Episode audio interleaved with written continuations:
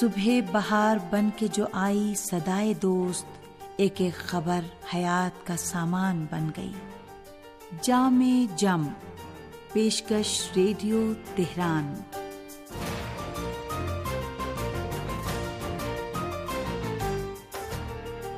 عزیز سامعین، محمد و علیہ محمد پر درود و سلام کے ساتھ دینی و اخلاقی معلومات پر مشتمل آپ کا پسندیدہ پروگرام جامع جم لے کر حاضر ہیں، حسین اختر کا سلام قبول کیجیے امیر المومنین حضرت علی علیہ السلام فرماتے ہیں، اگر عزت اور شان و شوکت کے طلبگار ہو، تو گناہ کی تاریکی سے نکل کر خدا کی عزت آفری اطاعت کے سمت قدم بڑھاؤ۔ سنتے رہیے جامع جم۔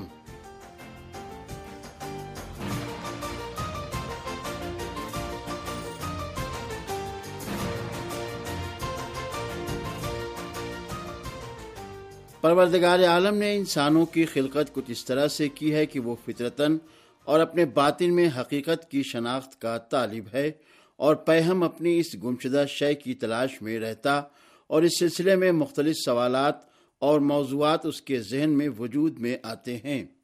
اسی بنا پر انسان نے علوم و معارف میں اب تک نمایاں ترقی کی ہے۔ انسان مختلف علوم و فلسفے اور خاص علوم میں مہارت حاصل کرنے کے ساتھ ہی علم کی ایجاد کر رہا ہے اور اس طرح سے جدید انکشافات اور ایجادات انسان کی زندگی کا خاصہ بن گئے ہیں۔ حقیقت پسندی ایک فطری اور باطنی رجحان اور میلان ہے جو ہر انسان کے باطن میں موجود ہے، جسے کبھی تجسس کی فطرت سے بھی تعبیر کیا جاتا ہے۔ اس رجحان کو ہم جو بھی نام دیں، حقیقت میں انسان کے وجود کا ہی ایک حصہ ہے، جو انسان کی سرشت اور اس کے وجود کی گہرائی میں موجود ہے۔ انسان اور کمال انسانی کا یہ تقاضا ہے کہ حقائق کی جستجو اور ان کا ادراک کرے اور اگر اس کام میں وہ کوتاہی کرے گا تو در حقیقت اس نے اپنی انسانیت کو نقصان پہنچایا ہے۔ اور اس طرح سے وہ حیوانیت کی حد بلکہ اس سے بھی زیادہ گر جائے گا۔ خدا وند عالم سورہ فرقان کی چوالیسویں آیت میں فرماتا ہے، کیا آپ یہ خیال کرتے ہیں کہ ان کی اکثریت کچھ سنتی اور سمجھتی ہے؟ ہرگز نہیں۔ یہ سب جانوروں جیسے ہیں، بلکہ ان سے بھی کچھ زیادہ ہی گم کر دے راہ ہیں۔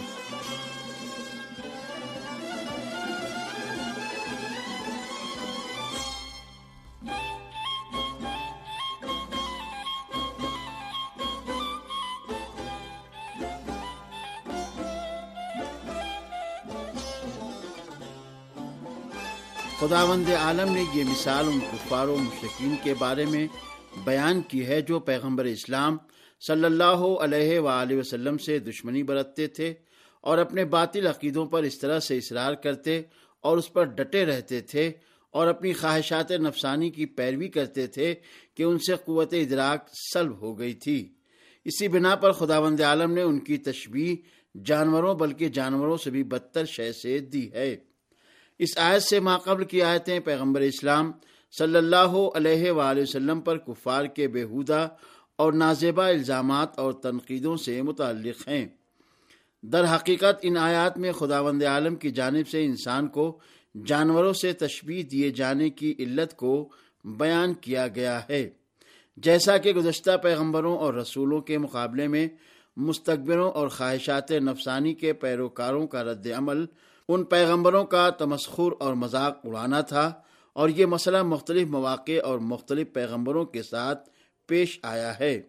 مثلا فرعون کہ جو خدائی کا دعوے دار تھا، حضرت موسا علیہ السلام کا مذاق اڑاتے ہوئے کہتا ہے، جو پیغمبر تمہاری جانب بھیجا گیا ہے، وہ مسلم طور پر دیوانہ ہے۔ دوسری جانب حضرت محمد مصطفیٰ صلی اللہ علیہ و وسلم کے خلاف کفار کا تمسخر اور مذاق اڑانے کا انداز یہ تھا کہ وہ کہتے تھے کہ یہ پیغمبر وہی پیغمبر ہے کہ جسے خداوند عالم نے پیغمبر کے طور پر انتخاب کیا ہے۔ اور کہتے تھے کہ اگر وہ خدا کا رسول ہے تو وہ کیوں دیگر انسانوں کی مانند کھانا کھاتا، راستہ چلتا، باتیں کرتا اور لباس پہنتا ہے۔ مختصر یہ کہ دیگر انسانوں اور اس میں کوئی فرق نہیں ہے، جبکہ ان کی نظر میں خدا کے رسول کو فرشتوں میں سے ہونا چاہیے تھا۔ اس قول کا باطل ہونا بالکل واضح ہے کیونکہ رسول خدا کو چاہیے کہ اسی قوم اور افراد میں سے ہو کہ جن کے درمیان اسے تبلیغ کے لیے بھیجا گیا ہے تاکہ وہ ان کے درد و رنج کو سمجھ سکے اور ان کی مشکلات کا مناسب حل نکال سکے۔ جبکہ اگر پیغمبر فرشتوں میں سے ہوتے تو انسانوں کی مشکلات اور تکالیف کو درک اور محسوس نہیں کر سکتے تھے اور پھر اگر پیغمبر فرشتوں میں سے ہوتے تو کوئی بھی انسان ان کی بات پر توجہ نہیں دیتا۔ اور اس وقت وہ اعتراض کرتا کہ یہ فرشتہ جو اس طرح کی باتیں کر رہا ہے، تو یہ باتیں تو اسی جیسے فرشتوں کے لیے اچھی ہیں کہ جو شہوت نہیں رکھتے اور عصمت کے حامل ہیں۔ لیکن ہم کے جو معصوم نہیں ہیں اور شہوت و خواہشات نفسانی میں مبتلا ہیں، ہم تو ان کی طرح عمل نہیں کر سکتے۔ لیکن اگر اللہ کا رسول انسانوں میں سے ہی ہوگا تو ان کا یہ بہانہ ختم ہو جائے گا۔ اس طرح سے خدا وند عالم نے کفار کی بہانے بازیوں کا ذکر کیا ہے اور پھر کفار کی صفات کی بنیاد پر ان کو جانوروں اور چوپایوں سے تشبیح دی ہے۔ در حقیقت انسان کی نفسانی خواہشات نے کفار کے دلوں پر ایک پردہ ڈال دیا ہے۔ اس طرح سے کہ وہ حقائق کو در کرنے سے عاجز ہے۔ بت پرستی، نفس پرستی، دولت پرستی، مقام پرستی اور اسی جیسی چیزیں ایسے حجاب کا باعث بنتی ہیں جو کفار کے ادراک میں معنی بنتی ہیں اور یہ وہ موانع اور رکاوٹیں ہیں جو عذاب الہی کے ذریعے ہی برطرف ہوتی ہیں۔ المختصر یہ کہ جب خدا کا عذاب نازل ہوتا ہے تو اس وقت غرور و جہل کے پردے ہٹ جاتے ہیں اور اس وقت کفار یہ سمجھتے ہیں کتنی گہری گمراہی میں وہ گرفتار تھے اور سامعین اب پیش ہے ایک سامع کا خط۔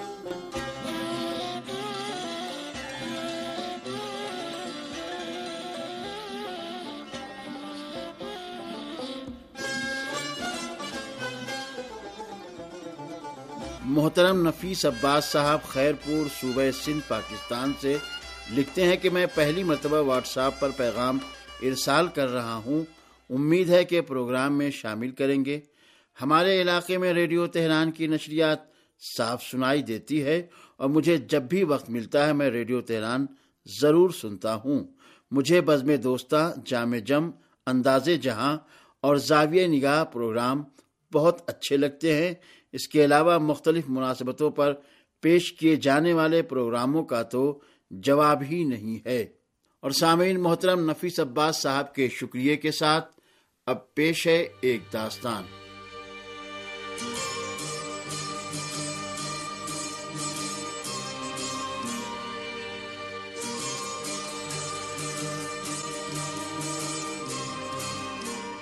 ایک مرتبہ حضرت سلیمان علیہ السلام نہر کے کنارے بیٹھے ہوئے تھے کہ ان کی نگاہ ایک چونٹی پر پڑی جو گیہوں کا ایک دانہ لے کر نہر کی طرف جا رہی تھی۔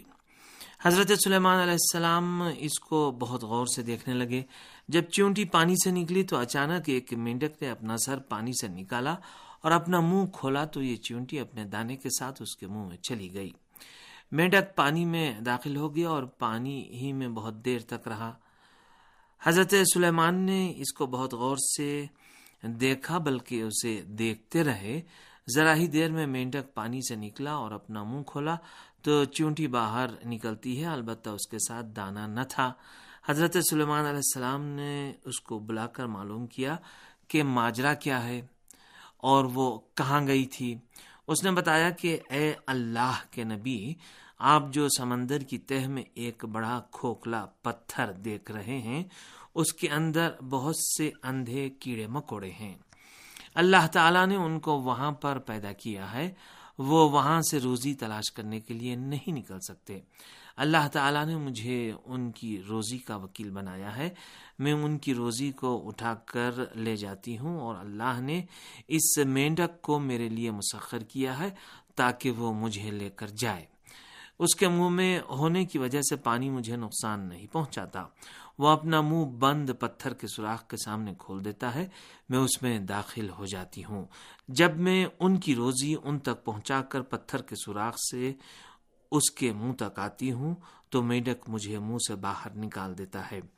حضرت سلیمان علیہ السلام نے کہا، کیا تو نے ان کیڑوں کی کسی تسبیح کو سنا؟ چوٹی نے بتایا ہاں وہ سب کہتے ہیں۔ پاک ہے وہ ذات جو ہمیں اس گہرے پانی میں بھی فراموش نہیں کرتی۔